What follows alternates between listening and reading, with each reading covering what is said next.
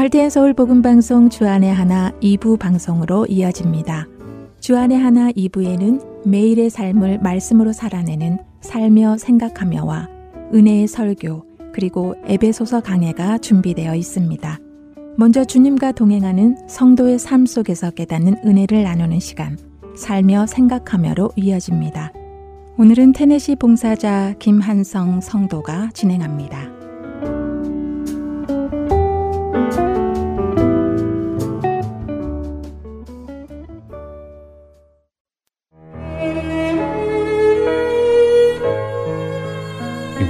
테네시주로 이사 온 지도 벌써 1년이 지났네요.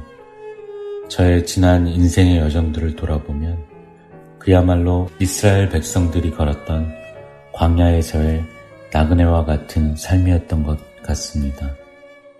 결혼 후 1996년 한국에서 미국으로 유학을 온 것으로 시작해서 오레건에서 애리조나로, 애리조나에서 한국으로, 한국에서 다시 아리조나로, 아리조나에서 캘리포니아로, 그리고 1년 전에 캘리포니아에서 이곳 테네시주로 이주한 것입니다. 지난 26년 동안 매 순간 하나님 아버지의 확실한 인도하심 가운데 이주하였는데 이런 광야와 같은 삶의 여정들 가운데 하나님은 부족한 저와 늘 함께 하셨고 변함없는 사랑으로 신실하게 인도해 주셨습니다. 1년 전 캘리포니아에서 이곳 테네시주로 올 때에도 주님께서는 이런 광야와 같은 인생 속에서 주님만이 나의 진정한 보스이심을 제게 다시 한번 분명히 경험하게 해 주셨습니다. 미국에서 직장을 다니고 있는 나이 50이 된 저에게 2020년 7월 팬데믹 가운데 회사에서 듣게 된 해고 통보는 청천벽력과 같았습니다. 제가 속한 부서 자체가 없어지기에 2020년 12월 31일까지 앞으로 6개월만 일할 수 있다는 것이었습니다. 수많은 걱정과 근심들이 저의 마음을 어둡게 하기 시작했습니다. 이 나이에 직장을 잃게 되면 무슨 일을 할 수 있을까? 나이 많은 나를 받아주는 곳은 있을까? 경제적으로 감당할 수 있을까? 가족들은 두 딸과 늦둥이 8살짜리 아들은 섬기던 교회에서 3년 후에 모든 훈련 과정도 마치고 이제 열심히 주님을 섬길 수 있는데 왜 이 시점에 이런 일이 일어날까? 등등 수많은 생각들과 질문들이 머리를 스치고 지나갔습니다. 또 동시에 나를 캘리포니아까지 인도해 주신 하나님 아버지께서 교회의 모든 훈련 과정들을 마치게 해주셨으니 이 교회에서 계속 섬길 수 있도록 캘리포니아에 있는 다른 직장을 찾게 해주지 않을까 기대하며 실직 통보를 받은 후 6개월간 100여 군데의 회사를 지원했습니다. 마지막 인터뷰까지 간 곳들도 몇 군데 있었지만 문이 열리는 곳은 한 군데도 없었습니다. 사실 저는 그때까지 직장에 출근을 하면 가장 먼저 책상 앞에서 기도하며 주님만이 나의 진정한 보스이십니다. 라는 고백을 해왔습니다. 그런데 이제 그 고백이 말뿐이 아니라 삶으로 주님이 나의 진정한 보스이심을 증명해야 할 때가 온 것입니다. 100여 군데를 지원하고 떨어지는 일을 5개월간 반복하며 12월에 들어서자 비로소 주님께서 나를 이곳 캘리포니아에 머물게 하시지 않을 수도 있다는 생각이 들었습니다. 그러자 저의 기도가 마침내 바뀌었습니다. 내가 원하는 곳이 아닌 주님이 원하시는 곳으로 이끌어 달라는 고백을 하게 되었죠. 주님만이 나의 진정한 보스이시다라고 고백을 했지만 저의 판단과 경험으로 하나님의 인도하심을 제안하고 있었던 것을 깨달았습니다. 나의 생각을 다 내려놓고 나를 가장 잘 하시고 나를 사랑하시는 주님께서 어디든지 가라시는 대로 가고 하라시는 대로 하겠습니다. 라는 고백을 드리게 되었을 줄 실직을 이틀 앞두고 있던 12월 28일 제가 다니던 회사의 지사가 테네시주 내시빌에 있었는데 갑자기 그곳에 새 부서가 꾸려지며 자리가 열리게 되었고 미국인들 사이에서 동양인인 제가 추천을 받아 승진을 하며 그곳으로 가게 되었습니다. 어느 누가 봐도 하나님께서 하셨다라고 밖에는 설명할 수 없는 일이 일어난 것입니다. 회사의 보스는 비용 절감을 위해 저를 포함해서 수백 명의 실직을 계획하고 실행했지만 저의 진정한 보스 대신 하나님 아버지께서는 저를 향한 다른 계획이 있으셨고 강권적으로 자리를 만드시면서 저를 이곳 테네시주로 보내신 것입니다. 왜 이곳으로 보내셨는지는 다 이해할 수 없었지만 그저 그분이 저의 참된 보스이심을 믿음으로 고백하고 순종하며 따르니 저는 아무것도 한 것이 없었는데 주님이 다 계획하시고 인도하셨습니다. 마치 홍해를 앞에 두고 뒤쫓아오던 애굽의 군대들을 두려워하며 떨고 있던 믿음 없던 이스라엘 백성들에게 하나님께서 모세를 통해 하신 말씀을 경험케 하셨습니다. 너희는 두려워하지 말고 가만히 서서 여호와께서 오늘 너희를 위하여 행하시는 구원을 보라.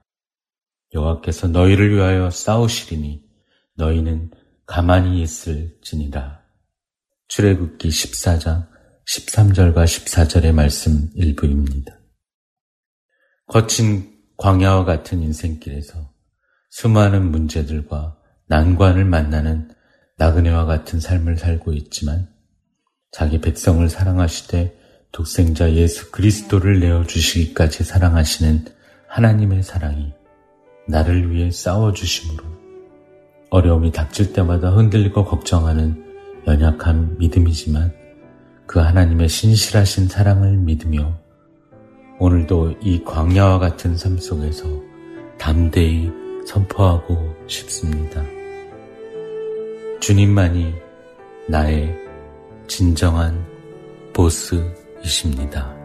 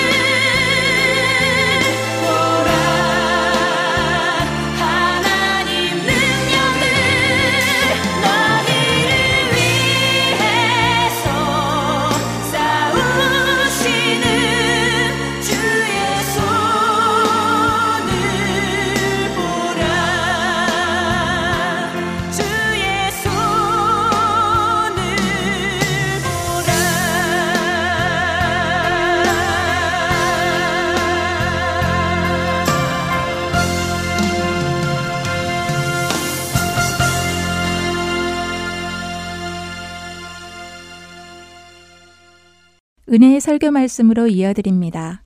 오늘은 서울 베이직교회 조정민 목사님께서 사무에라 6장 1절부터 23절까지의 말씀을 본문으로 생사를 갈라놓는 신앙이라는 제목의 말씀 전해 주십니다.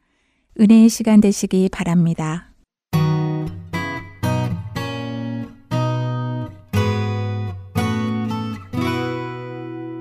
예, 오늘 우리에게 주신 하나님의 말씀은 사무엘하 6장 1절로 23절까지 말씀입니다. 한 목소리로 같이 읽겠습니다. 시작. 다윗이 이스라엘에서 뽑은 무리 3만 명을 다시 모으고 다윗이 일어나 자기와 함께 있는 모든 사람과 더불어 바알레 유다로 가서 거기서 하나님의 궤를 메어 오려 하니 그 궤는 그룹들 사이에 좌정하신 만군의 여호와의 이름으로 불리는 것이라. 그들이 하나님의 궤를 새술에 싣고 산에 있는 아비나답의 집에서 나오는데 아비나답의 아들 우사와 아효가 그 새 수레를 모으니라. 그들이 산에 있는 아비나답의 집에서 하나님의 괴를 싣고 나올 때 아효는 괴 앞에서 가고 다윗과 이스라엘 온 족속은 잣나무로 만든 여러 가지 악기와 수금과 비파와 소고와 연금과 재금으로 여호와 앞에서 연주하더라. 그들이 나곤의 타작마당에 이르러서는 소들이 띠므로 우사가 손을 들어 하나님의 괴를 붙들었더니 여호와 하나님이 우사가 잘못함으로 말미암아 진노하사 그곳에서 치시니 그와 거기 하나님의 궤 곁에서 죽으니라. 여호와께서 우사를 치심으로 다윗이 분하여 그것을 베레스 우사라 부르니 그 이름이 오늘까지 이르니라. 다윗이 그날에 여호와를 두려워하여 이르되 여호와의 궤가 어찌 내게로 오리요 하고 다윗이 여호와의 궤를 옮겨 다윗성 자기에게로 메어가기를 즐겨하지 아니하고 가드 사람 오벳에돔의 집으로 메어간지라. 여호와의 궤가 가드 사람 오벳에돔의 집에 석 달을 있었는데 여호와께서 오벳에돔과 그의 온 집에 복을 주시니라. 어떤 사람이 다윗 왕에게 아뢰어 이르되 여호와께서 하나님의 괴로 말미암아 오베데돔의 집과 그의 모든 소유에 복을 주셨다 한지라. 다윗이 가서 하나님의 괴를 기쁨으로 메고 오베데돔의 집에서 다윗 성으로 올라갈새 여호와의 괴를 맨 사람들이 여섯 걸음을 가며 다윗이 소와 살찐 송아지로 제사를 드리고 다윗이 여호와 앞에서 힘을 다하여 춤을 추는데 그때 다윗이 배 에봇을 입었더라. 다윗과 온 이스라엘 족속이 즐거이 환호하며 나팔을 불고 여호와의 괴를 메어 오니라 여호와의 개가 다윗 성으로 들어올 때 사울의 딸 미갈이 창으로 내다보다가 다윗 왕이 여호와 앞에서 뛰놀며 춤추는 것을 보고 심중에 그를 업신여기니라. 여호와의 궤를 메고 들어가서 다윗이 그것을 위하여 친 장막 가운데 그 준비한 자리에 그것을 두매 다윗이 번제와 화목제를 여호와 앞에 드리니라. 다윗이 번제와 화목제 드리기를 마치고 만군의 여호와 이름으로 백성에게 축복하고 모든 백성 곧 온 이스라엘 무리에게 남녀를 막느라고 떡 한 개와 고기 한 조각과 건포도 떡 한 덩이씩 나누어 주매 모든 백성이 각기 집으로 돌아가니라. 다윗이 자기의 가족에게 축복하려 돌아오매 사울의 딸 미갈이 나와서 다윗을 맞으며 이르되 이스라엘 왕이 오늘 어떻게 영화로우신지 방탕한 자가 염치 없이 자기의 몸을 드러내는 것처럼 오늘 그의 신복에게 계집종의 눈앞에서 몸을 드러내셨도다 하니 다윗이 미갈에게 이르되 이는 여호와 앞에서 한 것이니라 그가 내 아버지와 그의 온 집을 버리시고 나를 택하사 나를 여호와의 백성 이스라엘의 주권자로 삼으셨으니 내가 여호와 앞에서 뛰놀리라. 내가 이보다 더 낮아져서 스스로 천하게 보일지라도 내가 말한 바 계집종에게는 내가 높임을 받으리라 한지라. 그러므로 사울의 딸 미갈이 죽는 날까지 그에게 자식이 없으니라. 아멘.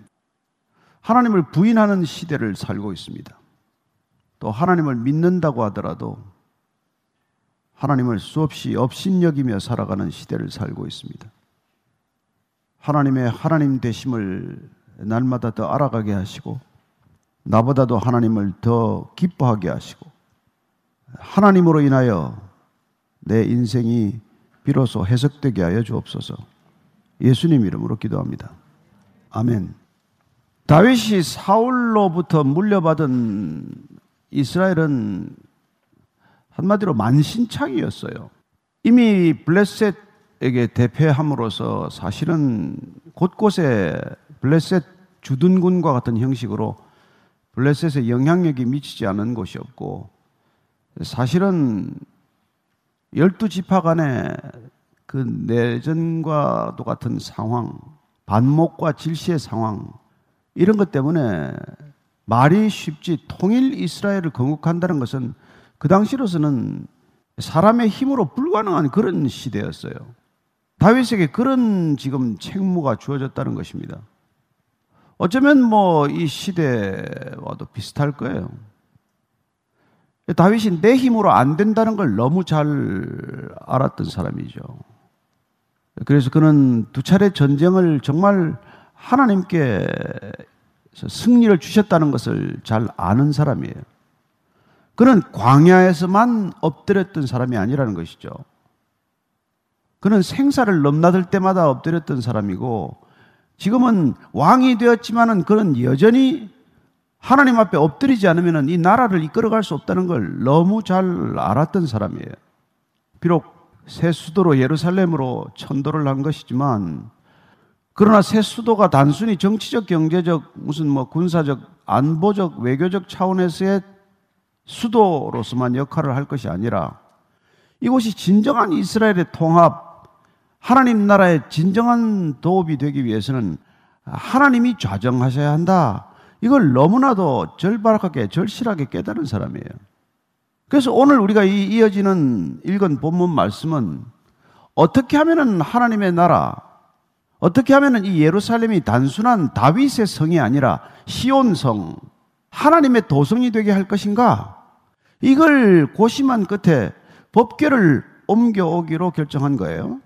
그게 자 1절, 2절, 3절입니다. 시작. 다윗이 이스라엘에서 뽑은 무리 3만 명을 다시 모으고 다윗이 일어나 자기와 함께 있는 모든 사람과 더불어 바알레 유다로 가서 거기서 하나님의 괴를 메어 오래 하니 그 괴는 그룹들 사이에 좌정하신 만군의 여호와의 이름으로 불리는 것이라. 그들이 하나님의 괴를 새술에 싣고 산에 있는 아비나답의 집에서 나오는데 아비나답의 아들 우사와 아효가 그 새수레를 모니라. 3만 명이나 이끌고 바알레 유다로 갔다는 거예요. 바알레 유다는 블레셋과의 국경지대에 있습니다. 이름이 원래 바알라였는데 기리앗 여아림이라는 이름으로 불리고 이름이 여러 개예요. 기리앗 여아림은 숲의 성읍이라는 뜻이에요. 어쨌건 높은 곳에 있었고 나무가 많은 곳이에요. 이 법궤가 여러분 잘 아시다시피 이스라엘은 이 법궤에 대해서 그야말로 굉장한 믿음을 가지고 있었어요. 사실 출애굽 백성 때부터 법궤가 주어졌을 때 그들은 법계를 중심으로 한 성막을 건립했고 성막을 중심으로 한 신앙생활이 곧 그들의 모든 삶의 기본이었기 때문에 신앙 중심의 삶, 성막 중심의 삶을 사는 훈련을 40년간 받았던 것이고 그리고 그 법계를 앞세우고 요단강을 건널 때 요단 강물이 멈추는 것을 경험했고 법계가 마지막으로 빠져나왔을 때 요단 강물이 다시 흐르는 것을 눈으로 직접 목격했고 단지 법계만 들고 돌았을 뿐인데 여리고 성이 마지막 여섯째, 일곱째 날에 일곱 바퀴를 돌고 무너지는 걸 보았단 말이에요. 이게 법계에 대한 어떻게 보면 이 정말 신통력과도 같은 걸 믿었던 사람들이 많았을 거예요. 이렇게 전쟁하다가 안 되니까 그 법계를 들고 나가기까지 했죠. 그러나 그 법계를 전쟁터에 들고 나갔던 날 법계는 빼앗겨고 두 제사장은 죽고 홈리와 비누아스는 죽고 엘리 대제사장은 그 소식을 듣고 목이 부러져 죽고 하는 그런 일이 일어나고부터 법계에 대한 관심이 점점 줄어든 거예요. 이게 블레셋에 빼앗겼다가 그게 가드니 에그론이 전전하다가 이제 그쪽에서 오히려 블레셋 사람들이 두려워해서 그걸 그냥 자발적으로 되돌려 준 거란 말이에요. 돌려올 때 또 어떤 일이 있었습니까? 베세메스에서 그걸 또 들여다보다가 또 많은 사람들이 죽는 걸 직접 경험했단 말이에요. 그러니까 어떻게 보면 법계는 사람이 자꾸 죽어나가는 걸 보고 병이 생기는 걸 보고 여러 가지 불행한 일들이 일어나는 것을 보고 멀리 하게 된 것이죠. 그러다가 이게 70년 동안 거의 뭐 이렇게 푸대접을 받는 것이 되고 말았고, 지난 20년 동안 아비나답이라고 하는 사람 집에 있었는데, 거기서 이제 다윗이 비로소 주목하고, 이 법계를 예루살렘의 중심에다 모셔야 되겠다. 그 지금 모시고자 하는 곳은 장막을 이미 쳐놓고 이걸 이제 이송하는 이런 큰 행사를 벌인 거예요. 국가적인 대행사죠. 이 장막이 들어갈 곳은 잘 아시다시피 시온산. 시온산은 예루살렘에 있는 작은 산이에요. 요새라는 뜻입니다. 시온이. 나중에는 이스라엘 전체를 상징하는 언어가 되었지만 어쨌건 그 예루살렘에 있는 작은 산 중심인데 그게 아브라함 시대 때는 모리아 산이에요. 거기에다가 성막을 지금 만들겠다는 생각이란 말이죠. 거기에 법궤를 안치함으로써 온 이스라엘이 하나님 중심으로 진정한 통합을 이루게 하는 것. 이게 다윗이 법계를 그토록 옮겨오고자 하는 목적이란 말이죠. 근데 이제 옮겨오는 이 과정에서 뜻하지 않은 이제 일을 겪는 거죠. 그 아비나답의 이제 이 아들 이 아효하고 우사라는 친구들이 이제 새 술에야 물론 뭐 다윗이 준비를 했겠죠. 술에다가 싣고 오는 이런 엄청난 실수를 저지른 거예요. 법계를 옮긴다는 것 자체가 잘못된 건 아니죠. 하나님 중심으로의 도성을 만들겠다 잘못된 생각이 아니죠. 그러나 하나님의 이 법계를 하나님이 규정하고 명령하고 하나님이 원하시는 방식대로 옮기지 않는 것은 대단히 큰 위험이다. 그건 사람이 죽고 사는 문제다. 신앙이란 단순히 우리가 그냥 뭐 위로받고 하는 게 아니라 신앙은 목숨이 걸린 문제다. 이걸 다시 한번 일깨워주는 사건이 발발한 거예요. 그래서 오늘 이 지금 술에다가 이제 싣고 나오는 거예요. 왜, 왜 그렇겠어요? 여러분, 이게 원래 어깨 메고 다녀야 되는데 그 술에 싣는 게 얼마나 간편해요. 그리고 또 실제로 또 블레셋 사람들이 수레를 사용해서 이걸 돌려보냈단 말이에요. 그때는 별일 없었어요. 수레 실어도. 여러분, 하나님이 하나님 모르는 사람들이 실수하는 것과 하나님을 마땅히 알아야 할 사람들이 실수하는 것을 같이 취급하지 않는다는 것입니다. 하나님 모르는 사람들이야 뭐 거짓말을 하건 뭘 하건 하나님 신경도 안 쓸 때가 있어요. 그러나 하나님을 믿는 사람들이 무슨 뭐 돈을 속이거나 이런 것들은 이제 뭐 큰일이 나잖아요. 오늘 이 수레를 몰다가 생긴 사건과 사도행전 5장에 나오는 이 아나니아와 삽비라 사건 이런 것들은 우리가 잘 이해가 안 되는 그런 사건들이지만 하나님께서 하나님의 거룩을 위해서 하나님께서 어떻게 그 거룩의 기준을 세워 나가시는지를 똑똑하게 두 눈 뜨고 보라는 거예요. 그 이제 그 아들 우사와 아요가 이걸 수레를 몰고 출발했습니다. 근데 무려 3만 명이나 데리고 왔어요. 그래서 아까 말씀드린 대로 블레셋과 유다의 접경 지역에 가까운 곳이니까 만약의 사태에 대비한다는 뜻도 있어요. 법계를 이제 움직여 간다는 것 자체가 블레셋 사람들이 어떻게 보면 이걸 기화로 또 무슨 사건을 일으킬 수도 있고 그리고 이걸 전 국민적인 행사로 만들기 위해서 열두 지파에서 고루고루 사람들을 뽑은 거예요. 그러나 이 기리앗 야임이라고 하는 작은 마을에 3만 명이 발 디딜 틈도 없는 곳이에요. 얼마나 북적북적 됐겠어요. 얼마나 이게 그냥 화려하지만은 요란스러운 행사가 되고 말았어요. 다윗이 그냥 전심을 기울여서 이 행사를 통해서 어떻게 보면은 새 예루살렘 성에 하나님의 임재가 이제 들어오는 것을 온 백성들이 보게 하고자 기획한 엄청난 이벤트인데 그냥 이게 죽을 수고만 아닌 거예요. 4절 5절입니다. 시작. 그들이 산에 있는 아버나답의 집에서 하나님의 괴를 싣고 나올 때 아효는 괴 앞에서 가고 다윗과 이스라엘 온 족속은 잣나무로 만든 여러 가지 악기와 수금과 비파와 소고와 양금과 재금으로 이 앞에서 연주하더라. 이스라엘 온 족속이 지금 이제 막 찬양대를 동원해 가지고 모든 악기가 다 동원됐어요. 그러니까 3만 명이 거기 운집해 있고 그냥 모든 악기가 동원되고 이보다 큰 아직 축제를 본 적이 없는 거예요. 대규모 축제와도 같은 행사를 만들므로써 이 법계를 옮기는 행사가 얼마나 이게 다윗이 신경을 썼는지를 알 수 있죠. 그런데 무슨 일이 일어납니까?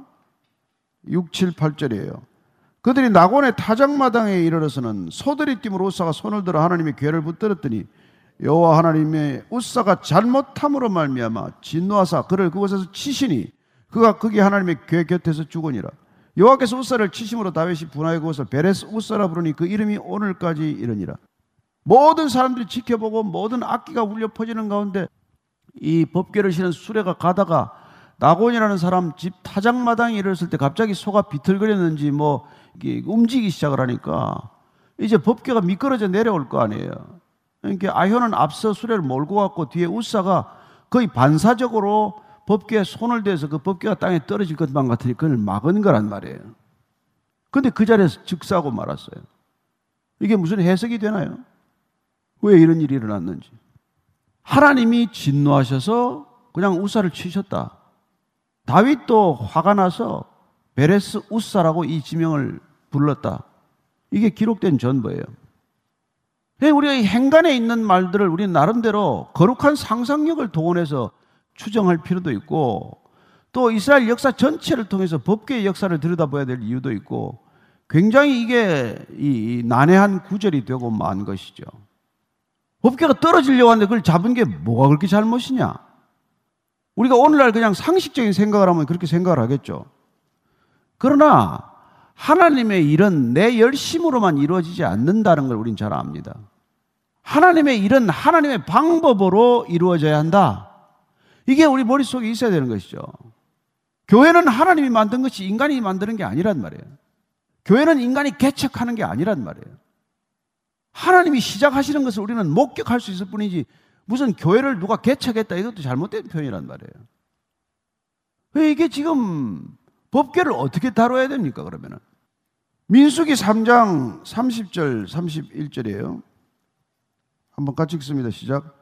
우시엘의 아들 엘리사바는 고아 사람의 종족과 조상의 가문의 지휘관이 될 것이며 그들이 맡을 것은 증거괴와 상과 등잔대와 재산들과 성소에서 봉헌하는 데 쓰는 기구들과 휘장과 그것에 쓰는 모든 것이며 첫째 이 법궤는 고핫 자손들만 다루게 되어 있어요. 고핫은 레위의 둘째 아들입니다. 고핫은 레위의 둘째 아들이고 고핫의 넷째 아들 막내가 이제 또 우시엘이에요. 또 우시엘의 아들 엘리사반에게 이 증거궤라고 되어 있지만 법궤, 증거궤, 언약궤라고 되어 있고 오늘 우리가 읽은 이 사무엘하 6장에서는 여호와의 궤, 하나님의 궤로 이렇게 기록이 되어 있어요. 이걸 운반하는 책임은 그들에게만 맡겼다는 것입니다. 고아 자손에게만. 아무나 그걸 들고 다니라고 하지 않았다는 거예요. 4장 15절 한 절 더 읽어보면 이렇게 되어 있습니다. 민수기 4장 15절 시작. 진영을 떠날 때 아론과 그의 아들들이 성소와 성소의 모든 기구 덮는 일을 마치거든 고핫 자손들이 와서 멜 것이니라. 그러나 성물은 만지지 말라. 그들이 죽으리라. 여러분 이거 매는 거예요. 그래서 법계를 보면은 여러분 뭐 한 1.2m 정도 가로가 그 정도밖에 안 되죠. 조금 그보다 작지만 그 다음에 이제 한 65cm 정도 뭐 하여튼 그런 사이즈예요. 정방향이죠. 근데 그 위에 때 뚜껑이 중요해. 뚜껑을 덮을 때 이걸 이제 속죄소 시은자라고 하는데 그룹 천사 날개가 두 개 맞닿아 있고 거기에 하나님이 말씀하실 것이다, 임재하실 것이다 이렇게 되어 있단 말이에요. 근데 이걸 옮길 때 어떻게 옮기냐면은 그 뚜껑에다가 내 고리를 갖다가 모퉁이에다 고리를 만들어서 그 조각목으로 만든 채를 끼워놔요. 항상 끼워져 있습니다. 그러니까 만약 성막을 옮길 때면 항상 그 법계는 손을 대는 법이 없어요. 그냥 채를 달랑 고아 자손들이 메고 그걸 옮겨야만 하는 거예요. 이게 어떻게든 하나님이 명령해 놓은 규례라는 겁니다. 이대로 옮기라는 거예요. 그 문제는 이제 뭐 이대로 옮기라 그러는 걸 이걸 누가 알겠어요? 이제 대를 자꾸 넘겨가면은. 하나님의 명령이 좌우지간 이게 계속해서 기억하게 하고 이걸 가르쳐야 하고 이걸 반드시 지키도록 해야 하는데 문제는 우리의 신앙이 대를 넘어갈수록 점점 이런 규정들이 중요해지지 않는 거죠. 까마득히 잊어버리는 거죠. 다윗 시대는 누구도 이걸 어깨에 메고 가야 된다. 이런 생각을 하는 사람들도 없어져 버린 거예요. 그냥 블레셋 사람들이 술에 씻고 왔으니까 우리도 그냥 술에 새로 만들어서 씻고 가면 되지 뭐.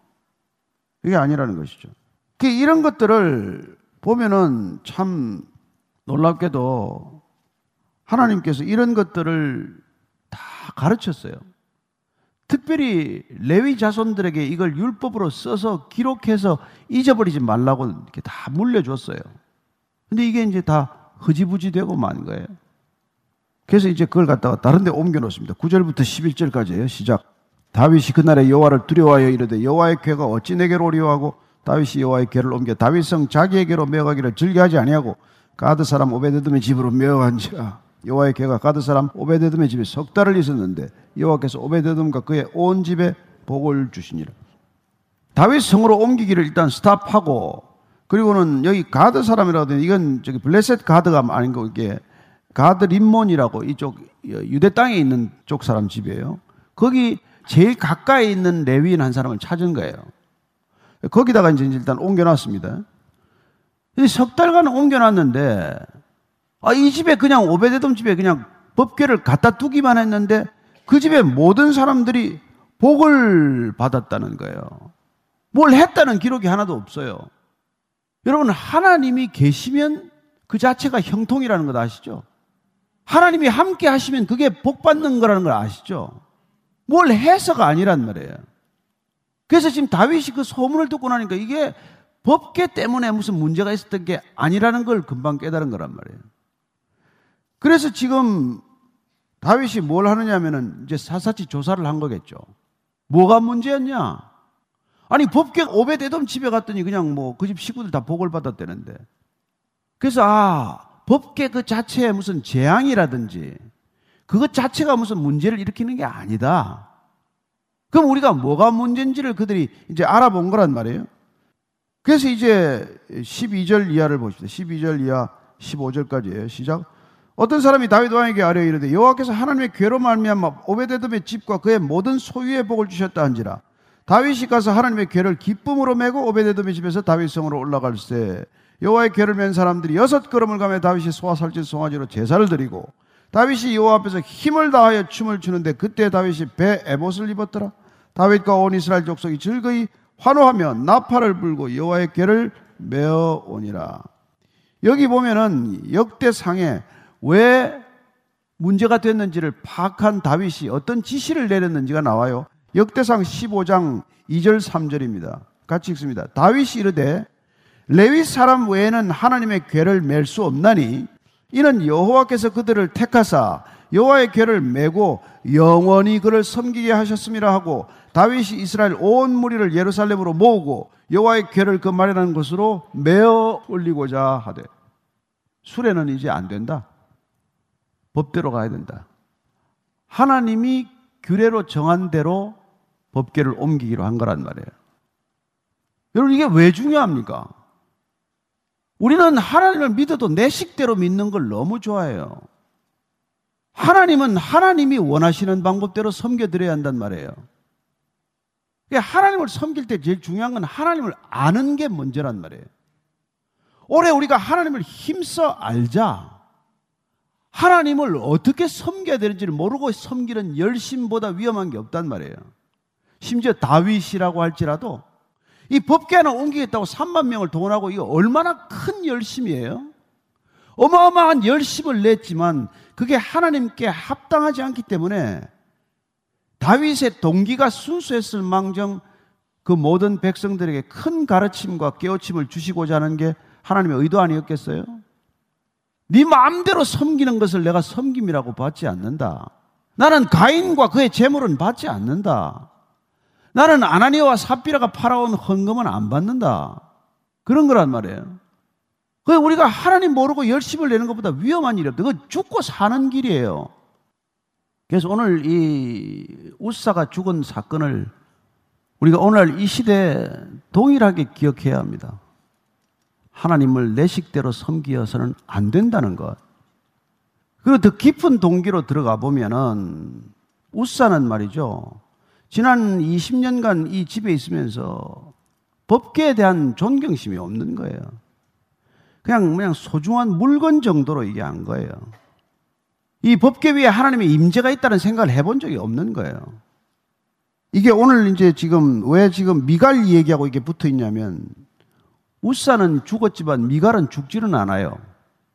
그러나 둘의 마음 속에 있는 뿌리의 동기는 크게 다르지 않습니다. 그래서 지금 미갈 얘기가 나오는 거예요. 이 미갈이 우사와 함께 소개된 이유는 미갈도 또한 또 다른 우사나 마찬가지다. 그 얘기를 하고 있는 거예요. 우사는 법계 옆에서 하나님이 치셔서 죽은 게 아니라 그 전에 이미 죽은 인간으로서 죽은 시체가 되었을 뿐이에요. 이걸 우리가 잘 기억해야 합니다. 하나님을 우리가 믿으면서도 하나님을 하나님으로 제대로 모르고 살아가는 것은 뭐 죽은 거나 진배 없어요. 하나님을 믿는다고 하는데 하나님이 누군지를 모르고 믿고 있는 거는 그건 믿어도 죽은 거나 마찬가지란 말이에요. 우사는 법궤 옆에서 죽었지만 이미 죽어 있다가 죽은 시체가 되는 거란 말이에요.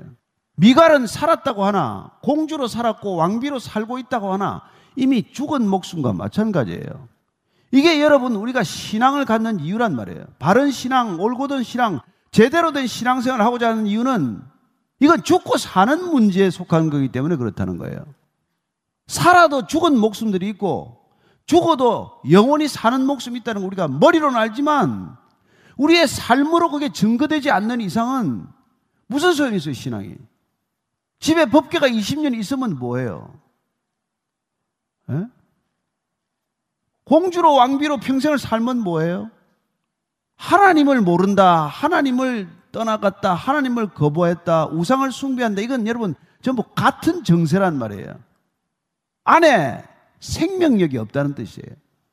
오늘 다윗의 길과 우사와 미갈이라는 두 사람의 길을 비교해 보시기 바랍니다. 평생 집에 법계를 가지고 살았다가 그 법계 한번 만져서 죽음을 맞은 우사의 삶과 평생 공주, 평생 왕비로 살아도 하나님을 기뻐하지 않기 때문에 그 생명력을 한 번도 누리지 못하고 죽은 목숨처럼 살다가 비참한 일생을 마치는 미갈의 얘기. 그러나 한낱 목동 출신이지만 하나님 앞에서 부끄러울 것 없이 살아가는 한 인간의 차고 넘치는 생명력. 그게 저와 여러분들의 신앙의 갈림길이 될 줄로 믿으시기 바랍니다. 여호와를 기뻐하는 것이 너의 힘이라고 하셨사오니 하나님을 기뻐하는 것보다 더 기쁜 일 없이 살아가는 인생 되기를 축복합니다. 기도하겠습니다.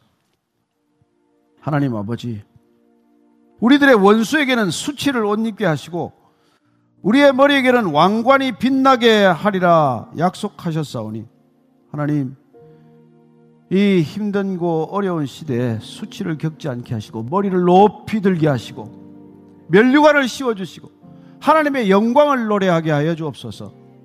하나님 여호와를 기뻐하는 일생이 되게 하시고 여호와를 마음껏 경배하는 찬송의 입술이 되게 하셔서 하나님 불평과 불만이 가득한 입술 가운데 사람과 세상의 말을 담지 않고 하나님을 향한 놀라운 찬송과 찬양이 그치지 않게 해 주옵소서. 하나님, 저희들 여기까지 인도하신 것 감사합니다. 앞으로도 주님과 늘 동행하는 교회가 되게 하여 주옵소서. 예수님 이름으로 기도합니다. 아멘.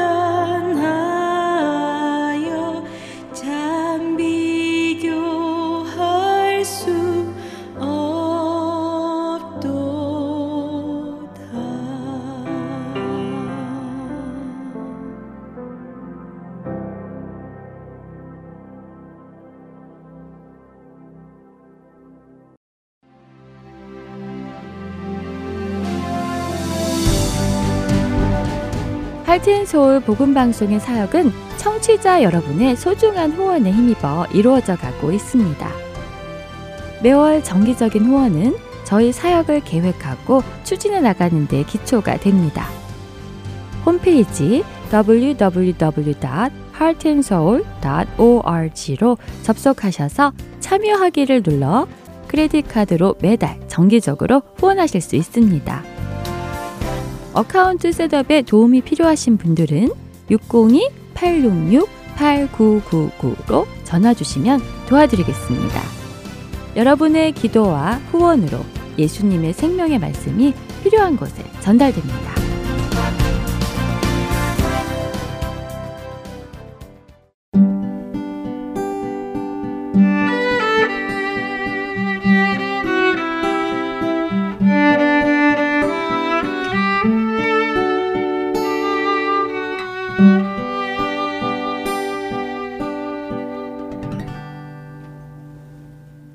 계속해서 에베소서 강해 보내드립니다.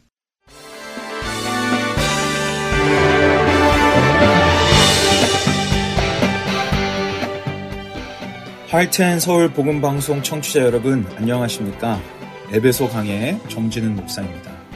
릭 워렌 목사님께서 저술하신 하나님의 인생 레슨이란 책에 보면 낙심이 이 세상에서 가장 치명적인 병 중의 하나라고 합니다. 낙심. 이렇게 낙심되는 것이 어떻게 치명적인 질병일까 하는 의구심이 들 수도 있습니다. 아, 물론 저도 책을 읽으면서 낙심이 치명적인 질병이라고 라는 생각을 했습니다. 그러나 부인할 수 없는 것은 낙심이라는 것이 무서운, 아니 아주 나쁜 영향을 가져다 줄 병일 수 있다라는 것은 분명한 사실입니다. 그 책에서 낙심이란 누구에게나 찾아오는 것이며 흔하게 일어나고 치명적이며 전염성이 강하다라고 정의해 줍니다. 이처럼 한 번 걸리면 치명적인 낙심이 우리의 마음에 찾아오면요. 소망을 잃어버립니다. 길을 잃어버립니다. 그리고 방황하게 됩니다. 삶의 고삐를 놓아버리고 방종하게 됩니다. 그리고 마음의 낙심이 악화하면 좌절하고 파괴적인 충동까지도 일어날 수 있습니다. 그런 연구 보고가 있다고 합니다. 그러니까 낙심이란 치명적인 파괴력을 가지고 있으며 어느 누구도 이 낙심 앞에 자유로울 수 있는 사람은 없다라는 거예요. 심지어 예수 그리스도를 참되게 믿는 사람들에게도 이 낙심은 찾아옵니다. 지난주에 말씀을 나눴던 것처럼 우리는 은혜의 나라 속에 살아갑니다. 예수 그리스도를 믿어서 하나님의 나라에 들어왔으면 그 나라 자체가 은혜의 나라인 거예요. 은혜 위에 은혜를 주시는 요한복음 말씀처럼 우리 예수님은 은혜 위에 은혜를 주시는 분이기 때문에 한 번 받고 끝나는 것이 아니라 우리의 모든 믿음의 신앙생활의 그 삶 속에선 은혜가 넘치는 그 삶을 살아갈 거예요. 근데 그래도 그래도 낙심은 찾아옵니다. 사단은 우리를 너무나 잘 알기에 우리의 연약함을 너무나 잘 알기에 이 낙심이라는 것을 이용해서 자꾸 우리를 넘어뜨리려고 할 겁니다. 우리가 지금 이 에베소서 강의를 나누고 있지만 제가 처음에 강의했던 것처럼 이 에베소 교인들은 문제에 지금 봉착해 있어요. 믿음을 가지고 있지만 서로 용납하지 못하고 싸우며 또 잘못된 가르침이 들어와서 신앙이 흔들리고 있어요. 그리고 자신들에게 어떤 기준이 됐고 자신들에게 복음을 나눠줬던 그 사도 바울은 그렇게 믿음이 좋았지만 감옥에 갇혔어요. 그러니까 이들은 지금 이 수많은 소리 속에서 수많은 이 환경 속에서 문제 속에서 낙심에 빠져 있다라고 사실은 이 에베소서 3장은 기록하고 있습니다. 그래서 사도 바울이 이 에베소서에서 복음이 무엇인지 구원이 무엇인지 그 예수 그리스도 그 하나님의 놀라운 그 구원의 신비가 무엇인지를 기록하면서 이 3장 마지막에 낙심에 빠져 있는 에베소 교인들을 향해 중보 기도문을 작성합니다. 우리가 분명히 하나 이 기도문을 보기 전에 생각해야 되는 건 에베소서의 구조예요. 사실은 에베소서는요, 두 부분으로 나눠져 있어요. 1장에서 3장, 4장에서 6장. 1장에서 3장은 아까 얘기했던 것처럼 신비한 그 구원, 신령한 복, 하나님의 놀라운 그 구원의 역사에 대해서 기록합니다. 구원의 교리에 대해서 기록해요. 그 마지막을 기도로 장식하고 있는 거예요. 그렇다면 왜 이 구원의 신비의 놀라운 구원을 믿으면서도 이 교리를 알면서도 왜 낙심에 빠지는가? 그리고 낙심에 빠진 우리가 어떻게 나올 수 있는가? 이 사도 바울의 기도문을 통해서 우리가 그 깊은 하나님의 은혜의 자료 들어가 봤으면 좋겠습니다. 이 사도 바울의 기도문에는 중요한 세 가지 기도 제목이 있는데요. 오늘은 시간 관계상 두 가지만 좀 집중해서 보려고 해요. 낙심에서 명쾌될 그 기도 제목 첫 번째는 그리스도께서 내 안에 계심을 믿음으로 바라볼 수 있게 해달라는 기도를 해야 된다는 거예요. 다시 한번 말씀드립니다. 낙심에 빠졌을 때 예수 그리스도께서 내 안에 계심을 믿음으로 계속 바라볼 수 있게 해달라는 기도를 해야 된다는 거예요. 믿음으로 말미암아 그리스도께서 너희의 마음에 계시게 하시옵고 너희가 사랑 가운데서 뿌리에 박히고 터가 굳어져서 자, 이 기도 제목을 그냥 읽으면 당연한 것을 기도하고 있는 것처럼 보여요. 왜냐하면 우리가 믿는 진리 중에 하나는 우리가 예수님을 믿는 그 순간 예수님이 내 안에 들어오신다라는 거예요. 여러분 이렇게 믿으시죠? 예수님이 믿으면 우리 안에 들어오셔서 우리와 함께 살아가고 계시다라는 거예요. 그렇다면 왜 사도 바울은 이 낙심하고 있는 에베소 교인들을 향하여 기도할 때 그리스도께서 너희 마음에 계시게 하옵시고 라고 기도했을까요? 아니, 우리 예수님이요. 언제는 내 안에 계셨다가, 언제는 장보러 가셨다가, 언제는 뭐 딴 데 잠깐 마실 가셨다가, 그래서 사도 바울이 이 기도를 하는 걸까요? 아니에요. 우리 주 예수님은 임마누엘의 하나님이에요. 언제나 우리와 함께 하시는 하나님이라는 거예요. 볼지어다 내가 세상 끝날까지 너희와 함께 하리라 분명히 우리에게 선언하셨어요. 그분을 믿으면 이 임마누엘의 하나님이 영원토록 우리와 함께 하십니다. 이게 복음이에요. 이게 진리예요. 그렇다면 이 강구의 참 뜻은 무엇일까요? 여러분 한번 생각해 보세요. 우리는 예수님께서 우리와 영원토록 함께 하시는 분이심을 믿습니다. 믿으시죠? 그런데 사실상 믿는데 그분이 진짜 항상 우리와 함께 하시는 것은 못 느끼며 살아갈 때가 훨씬 더 많다는 거예요. 정작 우리의 삶을 돌아보면 하나님이 안 계신 사람처럼 살아갈 때가 너무나 많고 분명히 함께 하신다는 믿음의 고백은 있는데 함께 그분과 살아갈 때가 훨씬 적어요. 그러니까 이 기도 제목은 반호법인 거예요. 너희 안에 살아서 역사하고 계신 예수님께서 계시니 그분이 함께 영원토록 하시는 것처럼 그분을 모신 사람처럼 살아가게 해달라는 기도를 하는 거예요. 즉, 지금 낙심에 찾아온 그들을 향해 너희가 낙심할 때 다른 것을 바라보는 것이 아니라 너희 안에 너희와 함께 하시는 예수 그리스도를 바라보라고 기도하고 있는 거예요. 우리 안에 영원히 함께 계시는 우리 주 예수 그리스도는요. 우리에게 영원토록 힘 주실 분이고 낙심될 때 일으켜 주실 분이고 사망의 음침한 골짜기를 우리가 걸어간다라고 하도 목자 대신 그분은 우리를 실만한 물가로 인도하시는 분이세요. 우리가 느끼든 느끼지 못하던 알든 알지 못하던 예수님을 믿었다면 영원 전부터 우리를 택하신 그분은 영원토록 우리를 그렇게 인도하실 것입니다. 그분을 제발 좀 믿음으로 바라볼 수 있게 달라고 기도하고 있는 거예요. 여러분, 천국 하면 어떤 개념을 가지고 있습니까? 우리는 천국의 개념을 단지 죽으면 가는 곳인 장소적인 개념 정도로만 알고 있습니다. 맞는 얘기죠? 우리 죽으면 예수 믿으면 천국 갑니다. 그런데 성경은 1차원적인 장소의 개념, 죽으면 가는 곳이 천국이라고만 얘기하고 있지 않아요. 또 다른 가르침이 있어요. 천국, 즉 하나님 나라는 믿는 우리에게 임한다라는 거예요. 자, 여러분 주님께서 예수님께서 가르쳐 주신 그 주기도문을 한번 잘 생각해 보세요. 우리 한번 함께 기도해 보겠습니다. 하늘에 계신 우리 아버지여 이름이 거룩히 여김을 받으시오며 그다음 뭐예요? 나라에 임하옵시며 자, 이것을 개정판으로 보면 아버지의 나라가 임하오시며 임하시오며 라고 고백합니다. 그러니까 하나님의 나라가 어떻게 된다는 거예요? 우리에게 임하게 된다는 거예요. 그러니까 천국인 하나님의 나라는 단지 장소적 개념이 아니라 우리 안에 임하는 그것이 하나님의 나라 천국이라고 가르쳐 주고 계신 겁니다. 그래서 누가복음 17장 21절에 예수님께서는 이렇게 말씀하셨어요. 또 여기 있다, 저기 있다고도 못하리니 하나님의 나라는 너희 안에 있느니라. Where's God's kingdom? Kingdom of God. 하나님 나라가 어디 있습니까? 라고 물어봤을 때 예수님은 정확히 말씀하십니다. 이것도 저것도 아니고 너희 안에 하나님의 나라는 있느니라. 아멘이십니까? 하나님의 나라인 천국은 궁극적으로 우리가 가는 곳이 아니라 예수님을 믿음으로 말미암아 우리 안에 임하게 되었다라는 거예요. 그래서 여러분 우리가 잘 알고 있는 찬송가인 495장 내 영혼이 은총 입어 그 후렴구에 뭐라고 나옵니까? 할렐루야 찬양하세 내 모든 죄 사함 받고 주 예수와 동행하니 그다음 뭐예요? 그 어디나 하늘나라 예수님을 믿으면 그분과 동행하기에 하나님의 나라가 우리 안에 이미 임했고 우리 안에 임한 그 하나님 나라 그 예수 그리스도를 바라보게 해달라고 기도하고 있는 거예요. 왠지 아세요? 하나님의 나라에는 그 천국에는 낙담이 없어요. 낙심이 없어요. 하나님의 나라에는 좌절이 없어요. 슬픔이 없어요. 불행이 없어요. 그 하나님의 나라에는 슬픔 대신 기쁨만이, 낙심 대신 행복만이, 좌절 대신 소망만이 있어요.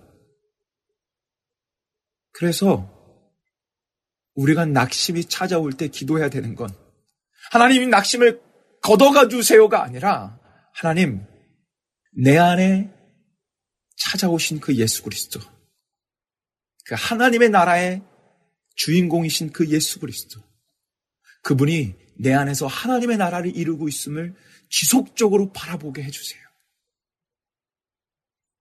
하나님, 다른 것 보지 않고 내 안에 이미 오셔서 내 안에 하나님의 나라를 임하게 하신 영원토록 동행하시는 그 하나님의 나라의 주인공이신 예수 그리스도를 바라보게 해주세요. 그것이 구원받은 자의 마땅한 기도라는 거예요. 그것이 예수님을 믿는 우리가 반드시 낙심이 찾아올 때 해야 되는 기도라는 거예요. 그것을 우리에게 알려주고 있는 겁니다. 자, 두 번째, 낙심이 찾아올 때 우리를 명쾌할 수 있는 기도 제목입니다. 자, 17절, 19절 읽어드리겠습니다. 믿음으로 말미암아 그리스도께서 너희 마음에 계시게 하시옵고 너희가 사랑 가운데서 뿌리가 박히고 터가 굳어져서 능히 모든 성도와 함께 지식에 넘치는 그리스도의 사랑을 알고 그 너비와 길이와 높이와 깊이가 어떠함을 깨달아 하나님의 모든 충만하신 것으로 너희에게 충만하게 하시기를 구하노라. 아멘. 방금 읽으셨듯이 두 번째 기도 제목은요. 그리스도의 사랑이 얼마나 큰지를 깨달아 그 사랑의 뿌리를 내리게 해달라고 하고 있어요. 이게 중요한 이 중보기도의 두 번째 기도 제목이에요. 낙심이 찾아올 때 단지 그리스도의 사랑을 알게 해달라고 하지 않습니다. 낙심이 찾아올 때 그 그리스도의 그 사랑이 얼마나 넓이가 깊고 얼마나 위대한지 그 사랑의 뿌리에 박힐 수 있도록 굳건해질 수 있도록 더 깨달아 알아갈 수 있도록 기도하라고 우리에게 건면하고 있는 거예요. 사랑하는 우리 청취자 여러분, 여러분은 그 하나님의 사랑, 예수 그리스도의 그 십자가의 사랑의 깊이를 아십니까? 한 신학교에서 80대 명예 그 신학 교수님이 한 평생을 신학을 그 하나님의 말씀인 성경을 가리키면서 은퇴하실 때 뭐라고 고백했는지 아십니까? 그분이 이렇게 고백했답니다. 학도 여러분, 저는 이제서야 조금 하나님의 은혜를 깨닫습니다. 이제서야 조금이나마 그 십자가의 사랑을 알겠습니다. 평생을 신학 연구하신 분이 은퇴하시는 그때에 이제야 조금 그 은혜와 사랑을 알겠다라고. 에베소서는 그 신비한, 그 놀라운 위대한 사랑을 1장부터 고백합니다. 창세 전에 우리가 이 땅에 태어나서 어떤 것도 공로를 들어가기도 전에 우리를 택하셔서 그리스도 예수 그 사랑 안에서 하나님의 아들들이 되게 하시려는 그 놀라운 계획과 인도하심 속에서 우리를 이끌어 주셔서 거룩하고 흠이 없게 만들려고 성령의 인치심으로 끝까지 우리를 포기하지 않는다라고 말씀하시며 넘어져도 일으키시고 우리가 수없이 하나님의 마음을 아프게 해도 끝까지 우리를 붙잡고 하나님의 놀라운 그 성화의 완성으로 우리 이끄시며 끝까지 너희를 사랑한다. 그래서 내가 이 십자가 졌다. 죄인 되었을 때에 너희가 아무것도 할 수 없는 그때에 내가 십자가 졌다. 이 사랑으로 너를 끝까지 내가 인도할 거고 이 사랑에서 끊을 수가 없다. 이 사랑의 깊이를 아십니까? 여러분 손양원 목사님 아시죠? 그분이 원수를 자신의 아들들을 죽인 그 원수를 양자 삼으신 예수 그리스도의 그 사랑을 놀랍도록 닮으신 그분을 예전에 크리스마스 때 KBS 방송에서 소개하면서 그분의 딸인 손동희 권사님에 대해서 소개한 적이 있어요. 그 손동희 권사님이요. 나의 아버지 손양원 목사라는 책을 쓰셨는데 그 다큐멘터리에서 또 그 책자에서 손동희 권사님은 이런 고백을 합니다. 한번 들어보십시오. 두 오빠를 죽인 놈이 잡혔다는 소문을 들었을 때 그 놈을 내 손으로 죽이려고 이를 갈고 있었습니다. 하지만 아버지 손양원 목사는 두 오빠 죽인 살인자를 사형대에서 빼내어 양아들 삼겠다고 하셨습니다. 나는 펄펄 뛰며 아버지께 이렇게 얘기했습니다. 아버지, 아버지 이렇게까지 하지 않으면 예수를 못 믿습니까? 아버지는 왜 항상 별난 예수를 믿습니까? 하고 적극 반대를 했습니다. 나는 부모님을 원망하기 시작했습니다. 나는 그분들을 이해할 수 없었습니다. 아니, 이해하기도 싫었습니다. 어째서 내 부모님은 별난 예수를 믿어 이런 상황을 만드나? 그때부터 나는 조금씩 충동적이고 조급한 성격으로 변해갔습니다. 속으로부터 끌어오는 격정을 어떻게 다스릴 수가 없었습니다. 항상 내 마음속에는 손에 닿는 것인 무엇이든 부숴버리고 싶은 욕망이 들끓었습니다. 나는 한때 하나님을 원망하며 방황했습니다. 여러분 이 고백이요. 예수님의 사랑을 실천하신 그 손양원 목사님을 아버지로 모신 딸의 고백입니다. 사실 여러분 어떻게 인간의 머리로 이 말도 안 되는 상황이 이해가 되겠습니까? 자신의 오빠들을 죽인 그 사람을 어떻게 오빠라고 감히 부를 수가 있겠습니까? 그래서 이 권사님에게 낙심이 찾아옵니다. 이해가 안 가니까. 그로 인해 좌절하고 방황했습니다. 오늘 서두에 얘기했던 낙심병이 걸린 거죠. 그랬던 그녀가 그 권사님이 책의 후미에 뭐라고 고백했는지 아십니까? 지나온 삶을 돌아보니 그때는 고난이고 죽기보다 싫은 상황들이 많았지만 이제는 그 모든 것이 하나님의 은혜이며 축복이었다라고 고백합니다. 어느 누구보다 예수 그리스도의 사랑을 깨달아 실천했던 아버지를 둔 것을 감사합니다. 이게 그 건사님의 고백입니다. 그리고 이렇게 고백합니다. 그로 인해 놀라운 예수 그리스도의 사랑을 깨닫게 되었습니다. 이제 그 사랑을 조금 아니까 왜 아버지가 그렇게 하셨는지 예수 그리스도의 사랑을 알아가니까 이제 이해할 수 있다라고 고백합니다. 처음에는 펄펄 뛰고 이해가 안 되고 저주까지 퍼부었지만 그래서 방황하고 낙심했지만 그 놀라운 예수 그리스도의 사랑을 깊이 조금씩 깨달아 가니까 이제 그 마음을 이해할 수 있다라고 그 선동의 권사님이 고백하며 하나님께 감사를 드립니다. 사랑하는 청취자 여러분, 여러분 예수 그리스도의 사랑의 그 깊이와 넓이를 아십니까? 바다보다도 넓고 우주보다 높은 그 사랑을 아십니까? 가장 높은 곳에서 가장 낮은 나 같은 죄인을 위해 오신 그 높이와 깊이의 사랑을 아십니까? 창세 전에 우리를 택하셔서 죄인인 우리를 위해서 십자가에 달려 돌아가시고 다시 사신 예수 그리스도의 그 사랑, 하나님의 말할 수 없는 그 놀라운 사랑을 여러분 아십니까? 넘어지고 넘어지고 또 하나님의 마음의 못을 받고 있는 그런 우리를 바라보며 내가 너를 사랑한다. 내 사랑은 어떤 것도 끊을 수 없다. 죽음조차 끊을 수 없다라고 말씀하시는 그 하나님의 그 사랑의 그 깊이를 여러분 아십니까? 그 사랑을 알면 우리 인생에 찾아오는 낙심에서 헤어날 수 있습니다. 그 사랑을 조금이나마 더 깊이 알아가면 우리 인생에 오는 모든 낙담에서 우리는 승리할 수 있습니다. 그래서 지금 사도 바울이 그 놀라운 구원의 복음의 예수 그리스도의 하나님의 경륜을 다 고백하고 다 알려주고 마지막에 기도합니다. 하나님, 우리 성도들이 그 놀라운 사랑, 이 신비한 사랑의 그 깊이와 넓이를 깨달아 그 사랑에 뿌리 박힐 수 있도록 하나님 도와주옵소서. 사랑하는 여러분, 우리가 평생 해야 될 기도 제목이 여기 있습니다. 여러분 교회 다닌다고 여러분 믿음 있다고 여러분의 신앙 있다고 여러분이 잘 섬긴다고 여러분의 인생에 낙심이 찾아오지 않던가요? 여러분 낙심이란 질병 앞에 자유로우신가요? 아니요, 우린 절대로 자유할 수 없어요. 그래서 오늘 이 말씀으로 예방 주사를 맞아야 돼요. 이 말씀으로 우리의 기도가 변화돼야 되는 거예요. 낙심될 때마다 나와 함께 하시는 내 안에 천국을 이루고 계신 예수 그리스도를 바라보게 해 달라고. 절대로 떠나지 않고 영원토록 함께 하시며 내가 너와 함께 하겠다고 선포하시는 예수 그리스도를 바라보게 해 달라고. 그리고 그 사랑의 깊이와 넓이가 얼마나 깊은지를 날마다 날마다 더 알아. 그 사랑에 뿌리 내리게 해 달라고. 역사상 안에 성경의 기도 중에 너무나 중요한 기도 앞에 우린 서 있습니다.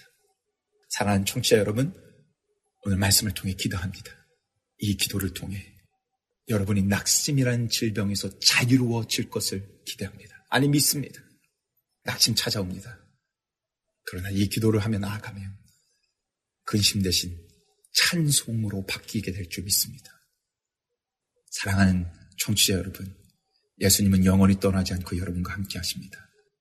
그분의 사랑은 양파 껍질처럼 벗기면 벗기면 더, 더 나옵니다.